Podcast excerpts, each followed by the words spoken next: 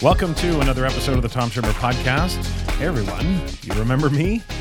Uh, well, some of you are probably like, wow, it's about time you put out another episode, Tom. And others were like, wow, we never realized you were gone. But uh, whatever your reaction might be, it is good to be back with you. Happy Monday, everyone. Hope everyone had a great weekend. It is, of course, December now, and we are headed into the holiday season. So this will probably be the only episode uh, prior to returning to a regular schedule in January. It's been over two months since my last episode, and I hadn't really anticipated taking that long a break, but an absolutely relentless travel schedule this fall and two books in various stages of production, and something had to give. So, but today I've got a special crossover episode with Natalie Vardabasso, who longtime listeners will know has been on the podcast uh, many, many times before. Natalie and I are putting the finishing touches on a manuscript for our book called Rehumanizing Assessment Through Story.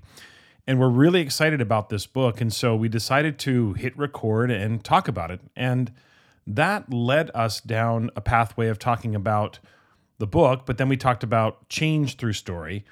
And things got a little bit deep from there. We started to talk about our personal mindsets through stories. So it was a really fun conversation that just kept getting deeper and deeper and deeper as we went along. Again, as I said, my plan is to return to a regular schedule, a regular format every other week starting on January 15th. But for now, please enjoy my conversation with Natalie Vardabasso.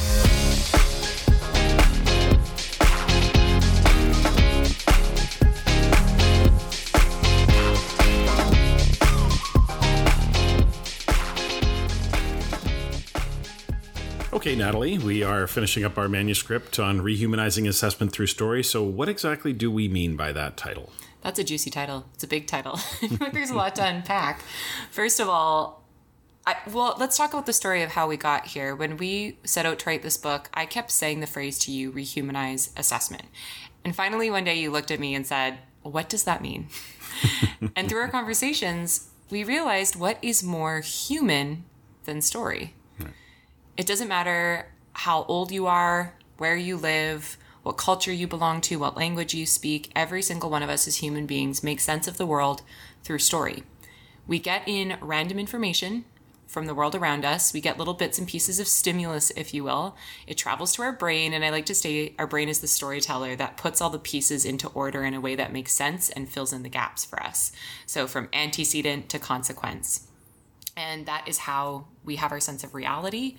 That's how we make sense of the world. And if that is true, if we embrace story as a means of assessment, it can become a deep meaning making process in and of itself. And plus that then we're tapping into that rich qualitative space which we need to tap into if we want to get evidence of things like the critical competencies that are necessary for success in our world today. So that's at the core of it. It's a deep meaning making tool that we want to embrace as assessment so we can get richer evidence of the things we truly value. Yeah, and and one of the things that you and I both recognized was that assessment needed to be rehumanized because people had over the course of the last maybe 10 to 20 years even had become way too clinical about assessment. That mm-hmm. assessment had become about number crunching, it had become about data spreadsheets, because as we had the renaissance with assessment back in the late 90s and early 2000s, we also had the tech boom.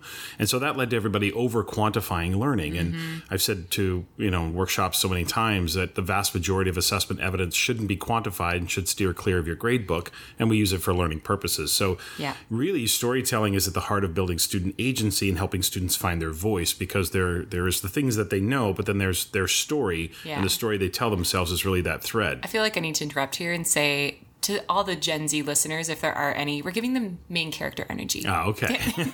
I love that. All right. Well, as a Gen Xer, I'm here to learn all the lingo and all of the things that welcome. have to be. I, well, I appreciate I that. Cool. no problem. Um, so, yeah, this overly clinical approach to assessment um, needed. Um, this infusion of humanity, and so I think that's where we we came together. And we also mm-hmm. talked about the importance of assessment being culturally expansive. And we yeah. leaned heavily on Zaretta Hammond's work and the cultural archetypes, specifically with regards to those cultures that recognize and, and lean on the oral tradition and, and those that sort of emphasize the collective and how we can expand our assessment practices. We tend to have assessment practices that emphasize the individual, they mm-hmm. emphasize the written, mm-hmm. and that's mm-hmm. only one of four different combinations you could have with those archetypes. And so telling the story or mm-hmm. using story to rehumanize assessment allows us to expand our assessment repertoire. It allows us to become culturally expansive, and it does allow us to rehumanize assessment in that manner. You know that I love my little alliteration sayings. At the heart of this is we want to help folks go from a packet to a process. There you go. I like or that. process, as, as Canadians say. a process, right? um, so, what when you think of some examples, like what are some of the examples we've talked about in the book? Oh my, oh, there's so many good ones. But the one that sticks with me and I've been sharing with a lot of people is one that immediately pushed my own thinking in a culturally expansive direction. Because when you hear story, those of us in Western culture typically think of story as it has a beginning, middle, and end.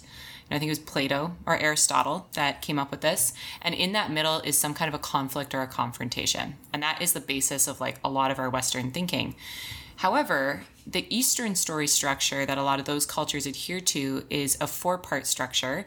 And it comes, uh, the name of it comes from a Japanese word, Kisho Tenketsu, which has to do with the establishment of normal, something that happens that offers a twist. And then instead of it being seen as like a conflict where there's a victor and a loser, it's a recalibration. It is a return to harmony. And I thought that was such a mm-hmm. beautiful way to look at story rather than the very combative, conflicting narrative that forms the entire basis, I would argue, of our colonial culture. mm. So, with that uh, lens in mind, there's a, a, micro example and a macro example because there's lots of ways we can bring in story to the classroom that are really small micro moments. Maybe it's an exit ticket, it's a hinge point in your lesson where you want to unearth some stories that you can respond quickly.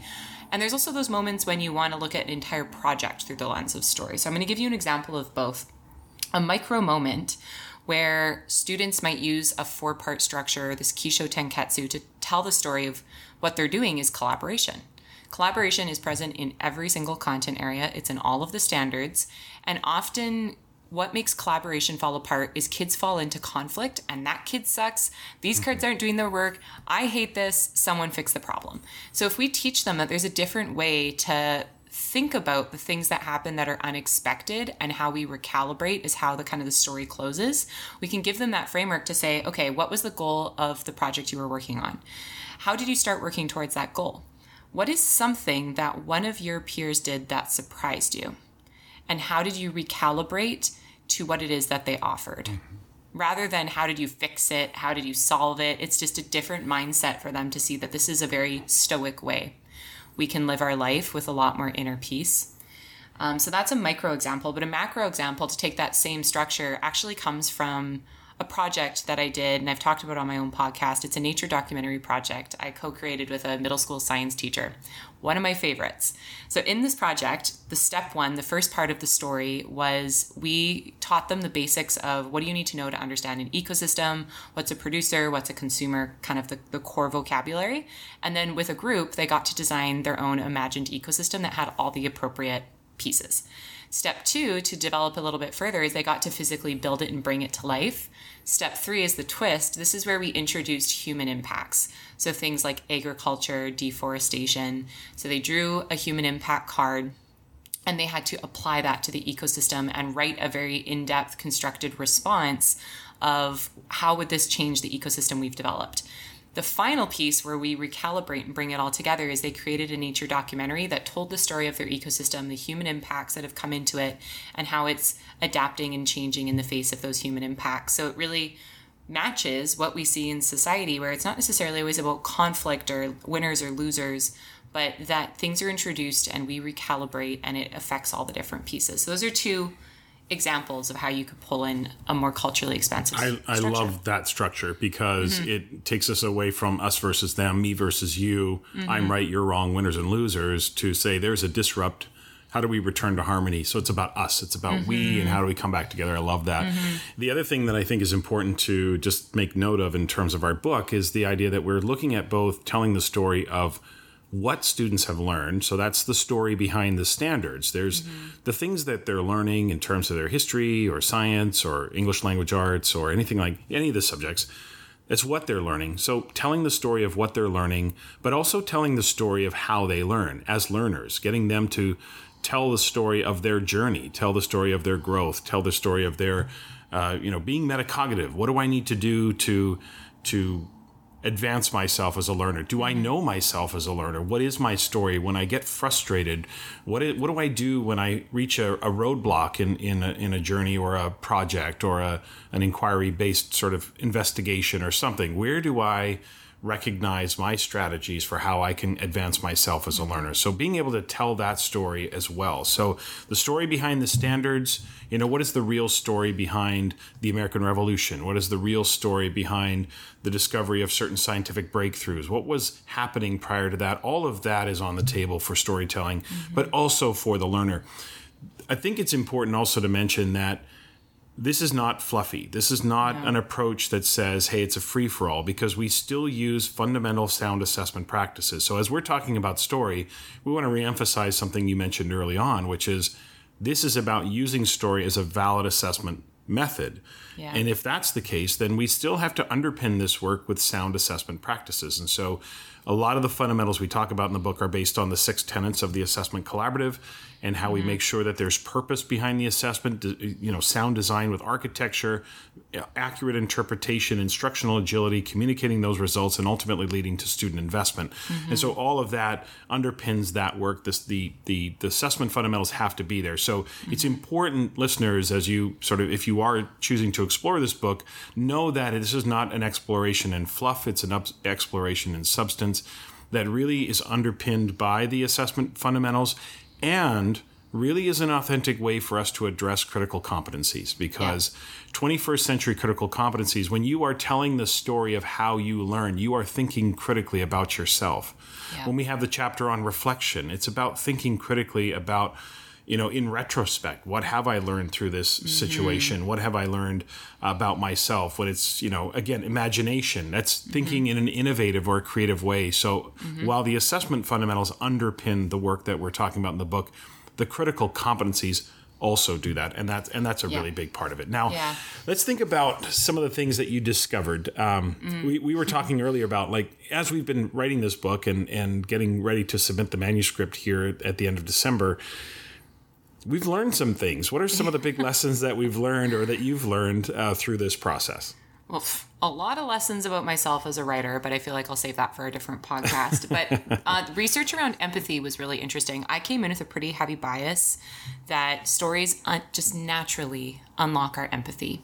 When we hear someone else's story, we can step into their shoes, and it helps us to move forward in this place of understanding. As I dug into the research, it's not always the case. We it's a yes and kind of a situation. Yes, we are naturally primed through theories of mind and things called mirror neur- neur- neurons to feel someone else's story, but it's our reactions to it that are unpredictable.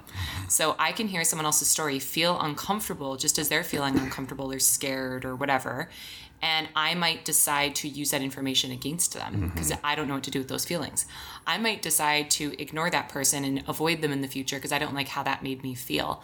Or something that happens that Brene Brown talks about often is this thing called narrative takeover, whereby a person or a group of people share a story, especially a story of harm, and someone else responds with, Oh, you don't actually have it that bad. Let me tell you about my situation. A great example of this happening on a large scale recently was you know, during the pandemic, the Black Lives Matter resurgence happened, and then All Lives Matter came back. Mm-hmm. Well, your lives aren't that important because all lives are important. You know, yeah. that's called narrative takeover. Mm-hmm. So it's not that we don't experience empathy; it's that we're not very good at navigating the emotions to make the response productive, which sounds a lot like feedback when you think about it. That's true.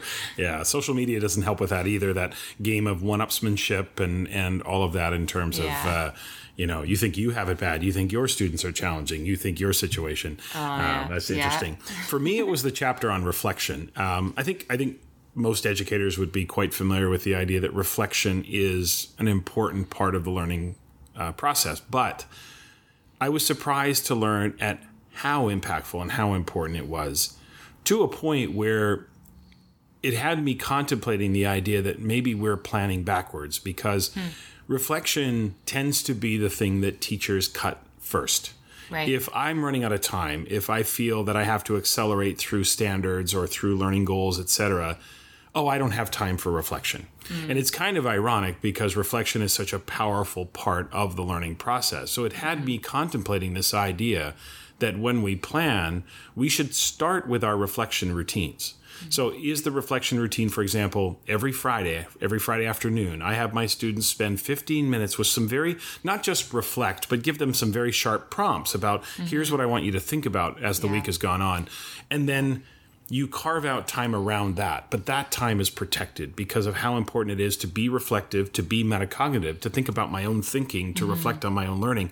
And so for me it was about how how impactful reflection was mm. and is there an opportunity for us to make that the first thing that is stuck into our planning and then we plan around that so that we're not taking that out the 1st time but it's the last thing we cut and we find efficiencies elsewhere. So for me that chapter was was uh, a really interesting chapter. It wasn't that i didn't know that reflection was powerful but it was how impactful it could be and it got me thinking about ways that we could plan around that. Totally. I feel sometimes there's that uh, confirmation and affirmation process through writing where you kind of know it common sense from doing it in practice and seeing the benefits. But when you read about the researched impacts, it's like, whoa. yeah yeah we really need to take this seriously. Right. Sometimes you're surprised by the research in terms of, wow, I didn't know that was impactful. And then sometimes Yeah. you're surprised by, I knew that was impactful, but I didn't know to what degree. And this is kind of what we, we looked at here. So Yeah. um, we talk a lot about in the book also, like, think, what, what is possible for classrooms? What is possible for schools? What's possible for districts? So when you think about, like, when classroom teachers read this book, what are, what are they, what's possible for them? Well, I think on.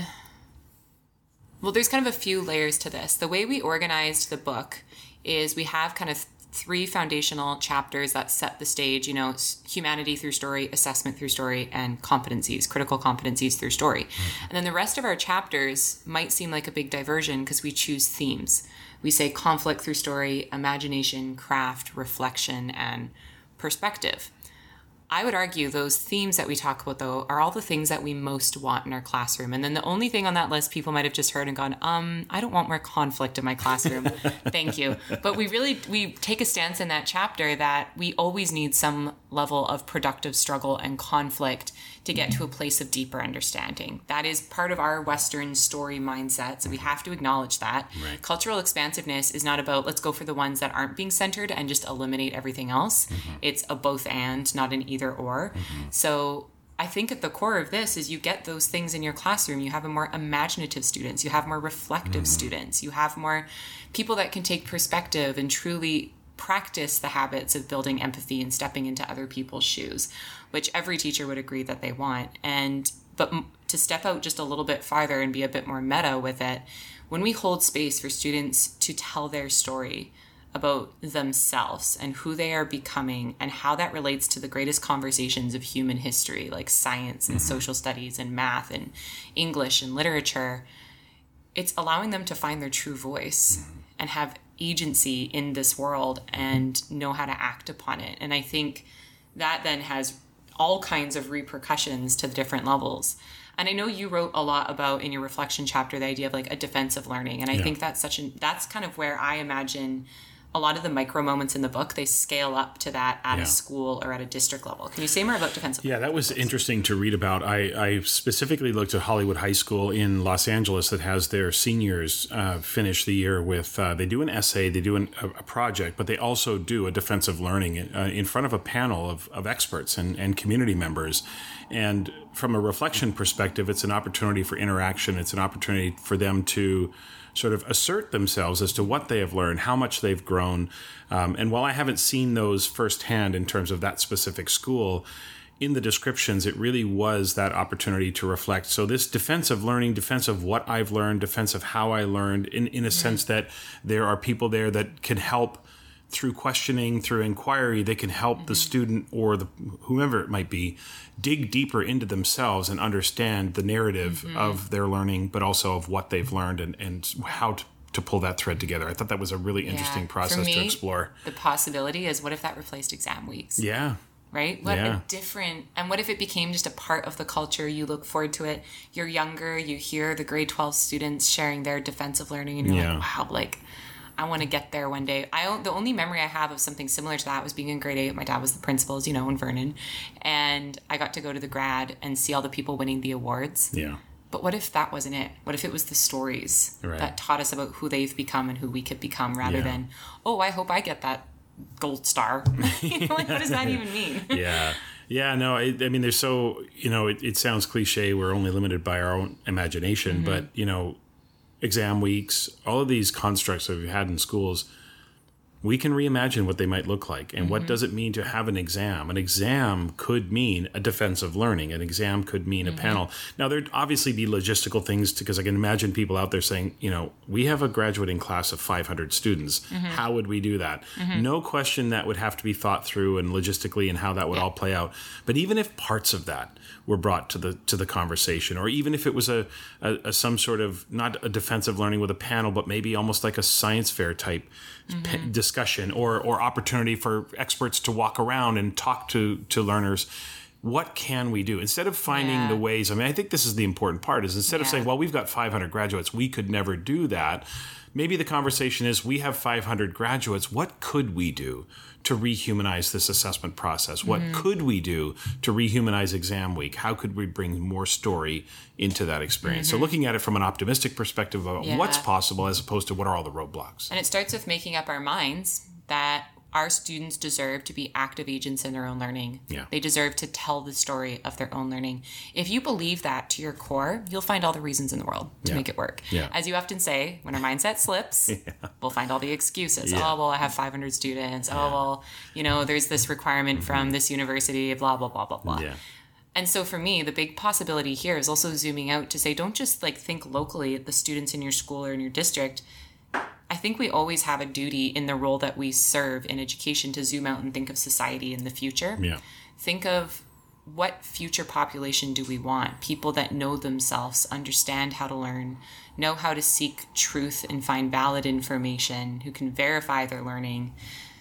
This is this is the world I want to live in and it's a world I'm feeling that we're getting farther and farther away from into a place of scarcity, echo chambers, uh, binary thinking, um, people really out of touch with themselves, unwell. Yeah. And I I'm feeling that this I know obviously it's a delusion of grandeur perhaps, but I hope this book offers something to help catalyze other people to see that vision and help building it with us. Well, we are pulling the manuscript together now. Uh, usually takes about nine to 12 months. So even though we're talking about it now, it probably be published uh, coming up in the fall of 2024. So listeners, mm-hmm. you can look for that. But uh, we are super excited about the book and uh, hope you will be too.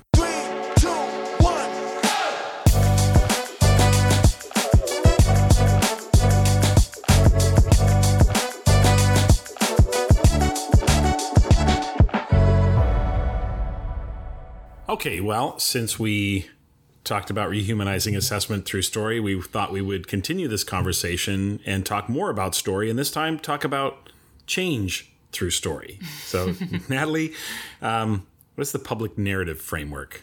Ah, uh, this is something I stumbled upon and applied it to my own practices as a leader who was seeking change in assessment and grading. And it was a way to go, oh, that's why certain things worked. So, the public narrative framework is created by a professor at the Harvard Kennedy School of Government. His name's Marshall Ganz, and he specializes in leadership organization like civil practice of how to move and how to shift and towards positive change and at the core of it is this belief that, and like we've talked about around our book, we are all storytellers. Innately, naturally, we make sense through story, yet there's an art to telling a story that moves people. Mm-hmm. And that is something all great leaders need to learn how to do. And Marshall Ganz has researched this and taken it up in a lot of his work, and he's found that there's a framework to the type of stories that we tell that galvanize others towards action. And it has three parts the story of self, the story of us, and the story of now. The story of self, a good leader has done that personal excavation to understand why am I so deeply called to this thing that I want to seek change in, that I want to transform? What is it? What is it in my own life? What transformation did I witness and experience? What were the outcomes that I was able to then see? And how do I want this for other people? The story of us is who am I speaking to? It's a different way of telling a story that we might bring into our practice, whether we're talking to students versus talking to teachers and our colleagues versus talking to our parent community. So it really stems from understanding who they are and what they value and speaking to those values. And the last piece is the story of now. And this is where we often forget to close our, our opportunities to speak as leaders, what do we want people to do? Name it. What is the price of not doing it? And what is the very clear, compelling vision that everyone can look towards if they make this change and go through the hardship of change? Because there is no change that is easy. They're always hard. That is the basis of change. So that's basically the structure and and why it works, I believe, is it grounds things in an emotional place rather than a clinical place. And we've mm-hmm. said many times change is more emotional than clinical. Mm-hmm. If I can see that a leader has walked this path, they've been through the change, they've navigated the hardships, and they've come out the, the other side with this experience of what is possible, I'm going to trust them. Mm-hmm. I'm going to feel that they're authentic. I'm going to feel that they're in it rather than just someone telling me what to do. It's definitely a, a powerful. I know that I've had some really great experiences with telling the story, and the, the story of my own journey in grading and assessment is one that had me 13 years as a very traditional grader, someone who was definitively mean to kids, someone who was mm-hmm. the zero guy, the late penalty guy. And so when I begin the workshop, uh, grading from the inside out workshop, I begin early on telling my story, my assessment story.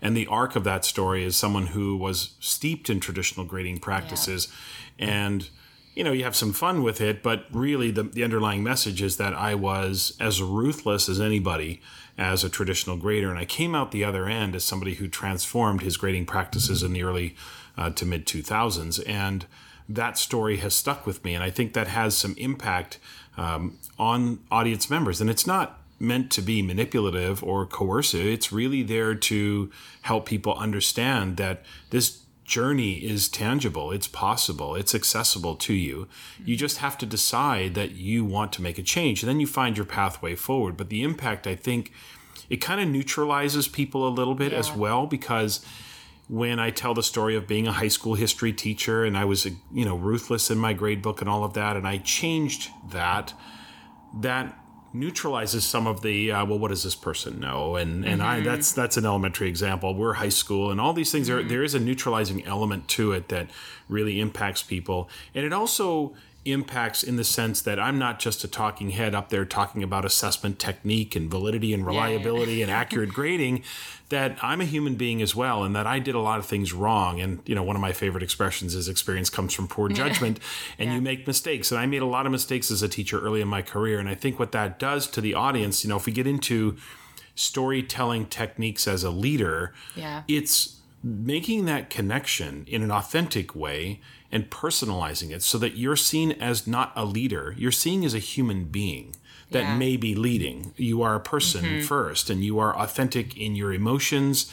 You're you're authentic in how you've tried to navigate this career. Nothing has ever been perfect. And that impact mm-hmm. um, you know, owning your mistakes, humanizing yourself.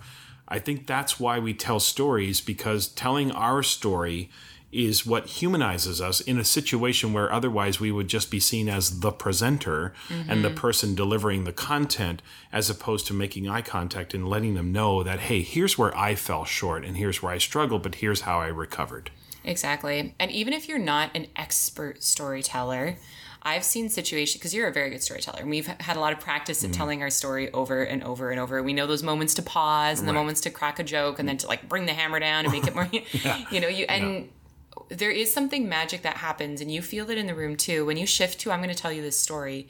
You see the pens go down. Mm-hmm. you see the heads come up. You see the hands stop typing on the computers. Everybody leans in a little bit more and there's something biological there because story is all about um, the resolution of anticipation. Mm-hmm. I'm going to set something up and you're not quite sure where this is going to go. But with you, it's like, and for me, my story has a lot to do with how I never wanted to be a teacher and I hated education.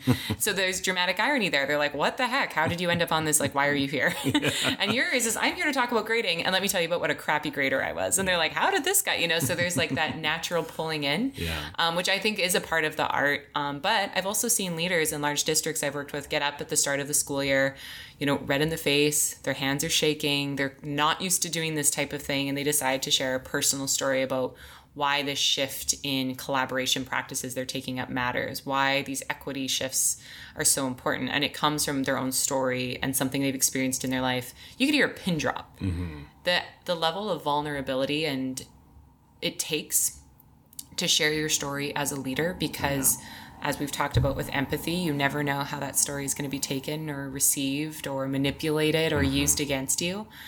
I think is always something that's going to grab people's attention and it at least then you can move forward knowing there's some understanding there. Yeah.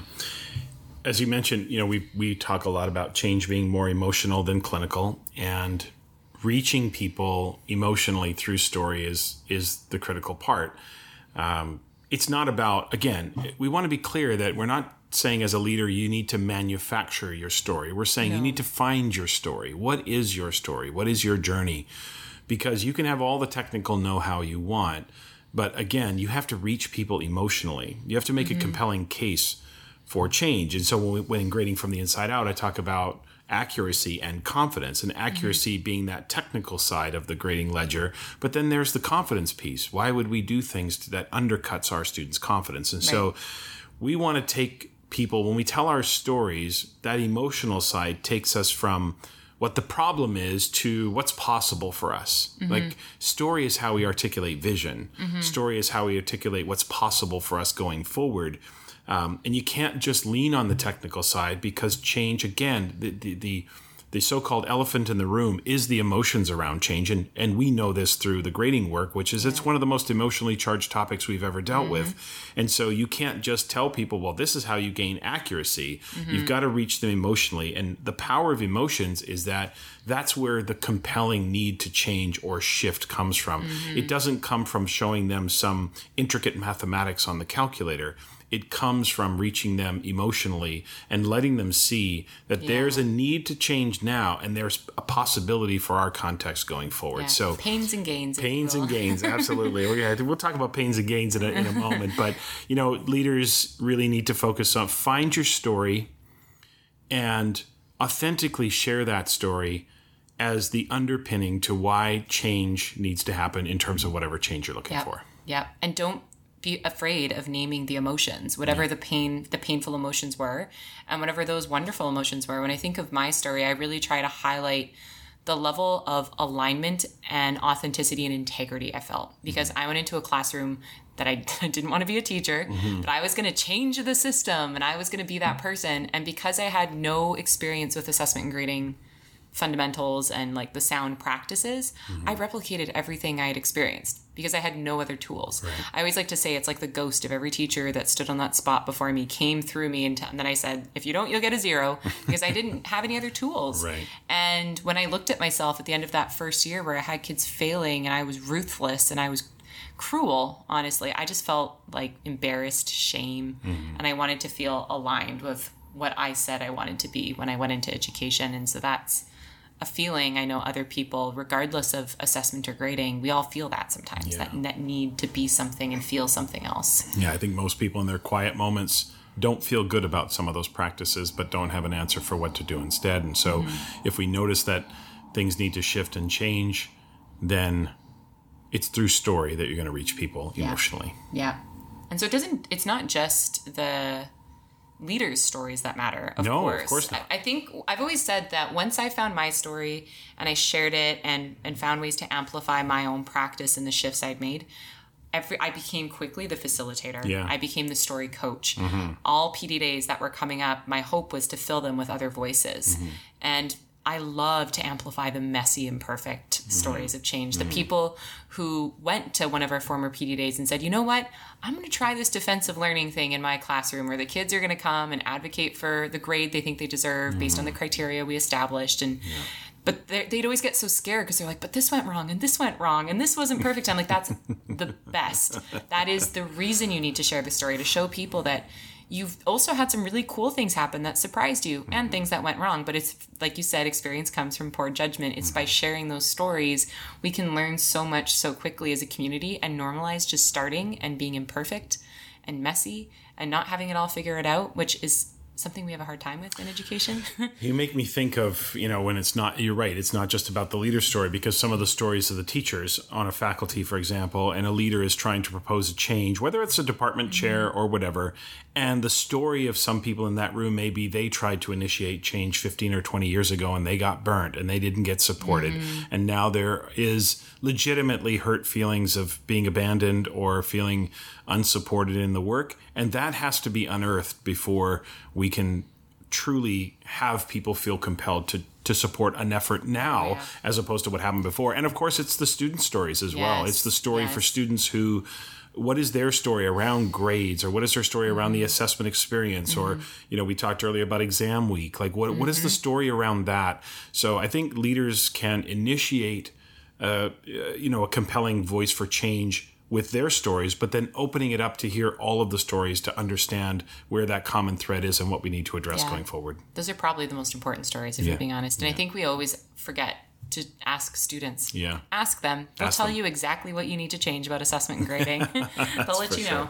know. yeah so find your story and that's ultimately how we're going to make change happen It's time for a radical transformation of our education system. It's time to each find our unique voice and come together in an inclusive space that values our differences. It's time to leave antiquated assessment and grading practices behind and cultivate brave spaces of authentic learning. There's strength in numbers.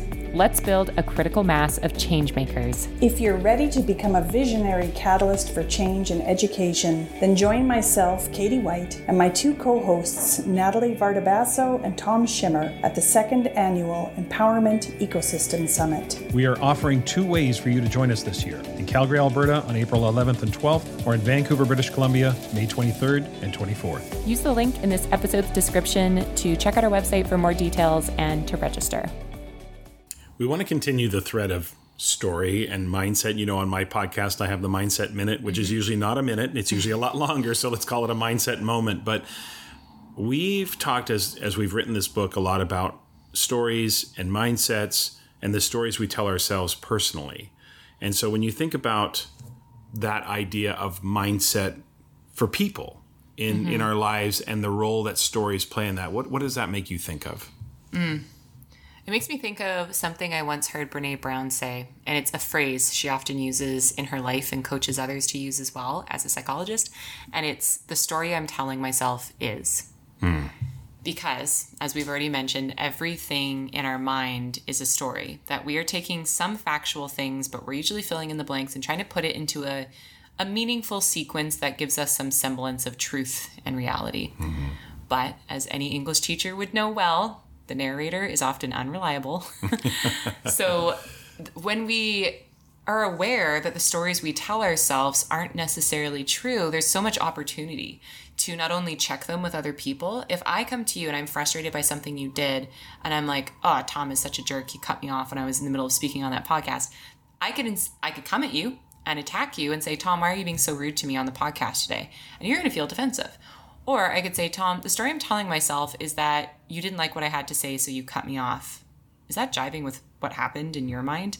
You know, and so we can then just put it out there like, okay, let's just analyze these stories because we know they're not necessarily true. Our mind can fill in all the pieces that aren't necessarily there. And this becomes so true when certain stories we tell ourselves become habitual.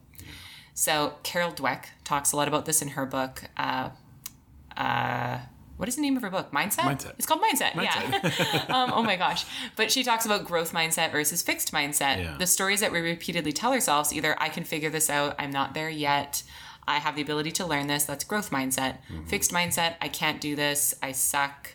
I don't want to make any mistakes. You know, we're not going to then shift and grow. And this goes, this isn't, her research is not the first person to unearth this and talk about it.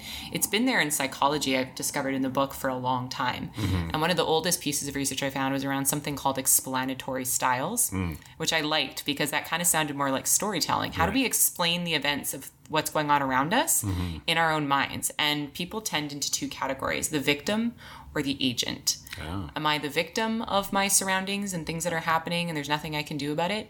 Or am I the person who is an agent of my life and my choices and my decisions and my actions? Mm-hmm. And of course, you can kind of see some overlap there, right? With the fixed mindset and the growth Totally. mindset. So, story is at the heart of everything to do with mindset because the stories that we tell ourselves about what's happening in our lives and why is who we become and how we start to view the world.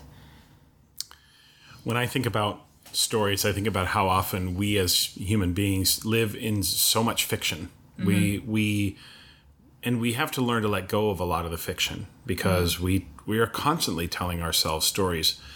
We are filling in the blanks.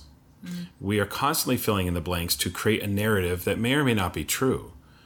You know, if my if I'm meeting a friend for lunch and he's 15 or 20 minutes late, that part is true. My friend is late but I'll start, you know, crafting a narrative and I start mm-hmm. filling in the blanks as to why he's late and why he's not showing up on time and why this is disrespectful and he must not value our friendship and all that. And all of that could be a complete lie, a complete fiction. But that's, I think, what we do in is sort of innately to mm-hmm. make meaning about what's happening. We, we fill in the blanks and we start telling ourselves stories of things that we have no confirmation that they're true, but we tell ourselves and we believe them to, to be true because we're constantly trying to make sense, right? Mm-hmm, mm-hmm. So, and these stories are are often like we we tell ourselves things, and the narratives that we craft for ourselves are often quite limiting. Mm-hmm. And it's an interesting thing to examine. I, I don't think I'm immune from it. I think we're, we're all. I'm not talking mm-hmm. as though I'm immune from all of this because we're not. We, we're all susceptible to this, and we say things that are limiting. You know, when we say, you know, uh, I, I'm just a teacher, or I always have bad luck. Nothing ever works out for me. We, we tell ourselves these stories repeatedly and they will affect our emotions because what we think, and I've talked, you know, listeners mm-hmm. of my podcast know that I've talked about this before, which is how our thoughts cause our emotions. Yeah. If you want to know why you're feeling a certain way, you're probably just examine what you're thinking because mm-hmm. what you're thinking is going to cause those emotions. Mm-hmm. And so these stories are, are limiting to a point and, and they're so limiting that we end up uh, almost playing a character like we we go through yeah. life living as a character. We we we play a character who isn't really who we are. And something I've always mm. thought to ourselves myself is as we play these characters, these roles, like I'm a teacher, I am a partner, I am a um, you know a cousin, I'm an uncle, I'm a father, I'm a whatever role mm. you're playing, you're fulfilling that role, but you may or may not be fulfilling your true nature or your true yeah. self. And so something I've often thought about is you know when we live in those fictions, when we lie to ourselves that way internally um, we're almost living for other people. I'm I'm fulfilling a role. I'm living in this fiction, and I'm living for other people. Mm-hmm. But when you start to tell yourself the truth, when you start to think about the truth of what you're thinking or how you feel, I think you know. Not to sound too intense, but I, I think that's where you find inner peace, is where yeah. you start telling yourself the truth as opposed to living through fiction and telling yourself a lie. Ugh there is so much to unpack there. I feel like I can think of so many experiences in my life where the louder I proclaimed something, the more I was trying to quiet that inner truth because it was harder to admit it because then what if I don't get it? Or what if I fail? Mm-hmm. Or what if I'm unworthy? Here's an example. When I was about five, six years into my teaching career, I love teaching. I got to a point I was really feeling pretty competent as a teacher and I dreamed of what else I could do. How could I grow my impact beyond the classroom? I didn't want to say that out loud because that's scary, that's vulnerable. And what if it looks like I'm not grateful? And so I'd say so loudly, but I never want to leave the classroom. I always want to have a foot in the classroom. I always want to work with kids. And I put myself in a scenario then where I was starting to do coaching, but I was basically still full time teaching and I burned out hard because I didn't have a single second to myself. I was basically trying to do two full time jobs. And the truth, the deep truth is, I really want to dig in deep to this coaching job because it's so different and working with adults is very different than working mm-hmm. with kids. But I didn't want to say that and it felt easier and i would appease everyone around me if i just said oh but i always just want to be in the classroom and i want to work with kids but deep down that wasn't totally true and the more you feel that sense of playing a role that you think others want i think you feel more shame i think you start to feel i'm someone who's living a lie or i'm a liar i'm a bad person that that lack of integrity starts mm-hmm. to get very loud yeah and what's interesting is like you know i have a background in performing arts and theater and all of that so I always attributed this habit to that role of theater in my life. But when I was about 13, which would kind of be right the end of middle school, and I know this is a metacognitive ability we all develop around that age, I can remember clearly going into school and choosing characters I wanted to play that day. I'm going to pick this outfit because this looks like what this type of a character, the artsy character who's going to work on some poetry, would mm-hmm. wear if she went to school today. Where would she sit? What would she listen to? Like, what kinds of things would she do? Who would she talk to? Who would she not talk to? Mm-hmm.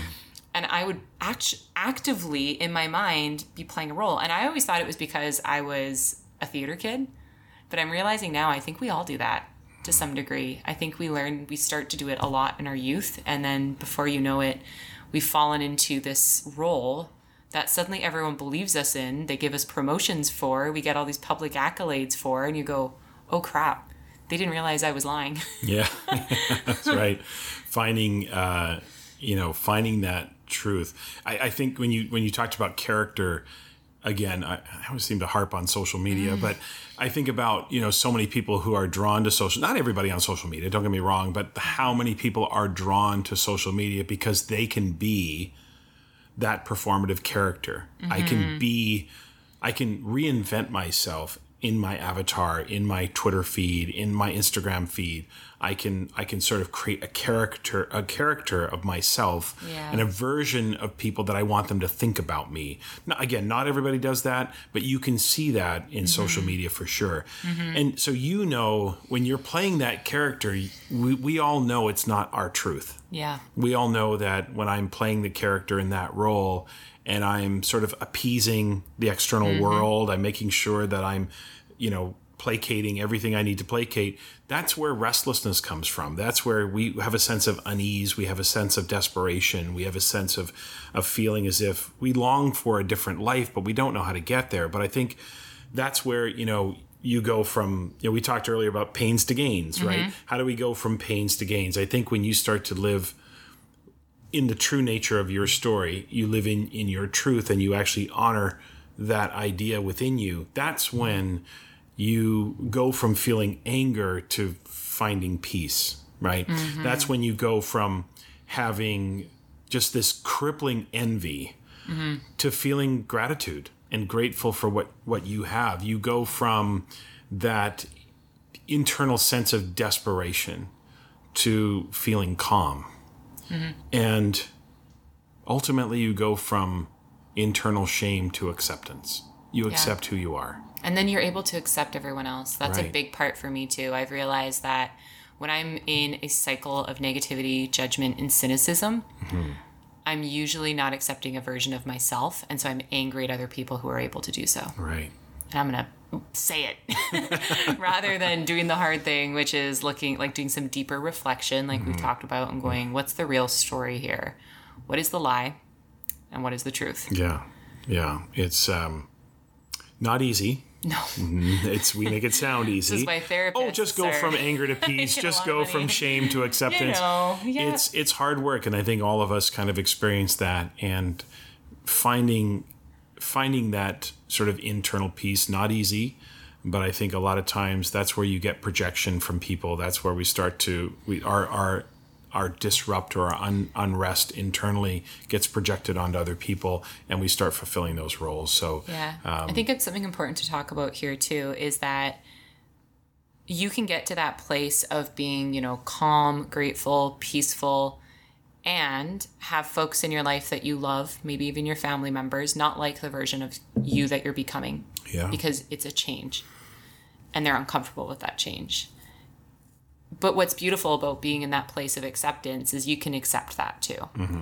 And sometimes it even leads to a place of realizing healthy boundaries as we go into the holidays. it's probably really important to talk about sometimes. Yeah. You need to stay in a hotel ah. because you realize that having your own space and a time to decompress on your own is really important. Yeah. Not that I'm speaking from first-hand experience. Well, it can come and it can come at work. It can mm-hmm. come when you when you finally find the courage to find the truth about you know asserting yourself mm-hmm. with your principal or with your mm-hmm. boss or with you know and and and setting up boundaries and saying I'm I'm no longer willing to accept that in my professional life and that you start to set boundaries up around respect. You mm-hmm. start to because the truth is that you feel disrespected and now you start to find that within you people can get very uncomfortable with that as well in a professional setting. They get But we talked about this from the other side, right? Right. Because they're going to go to judgment, to shame, to Right. cynicism because they're now getting a reflection back of what they feel they can't have. absolutely. But the beauty of it is that that's this this is the ultimate education. When I think of the true purpose of education, it's this. Mm-hmm. It's living in these spaces between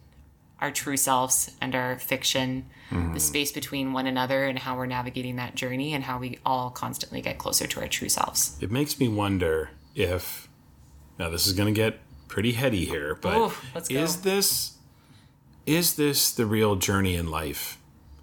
That if what kind of a life could I experience if the narrative inside my head that I was constantly crafting was not from that place of anger, not from that place of cynicism, but if it was that narrative coming from a place of peace, the narrative coming from a place of acceptance, the narrative was coming from from the place of gratitude and calmness.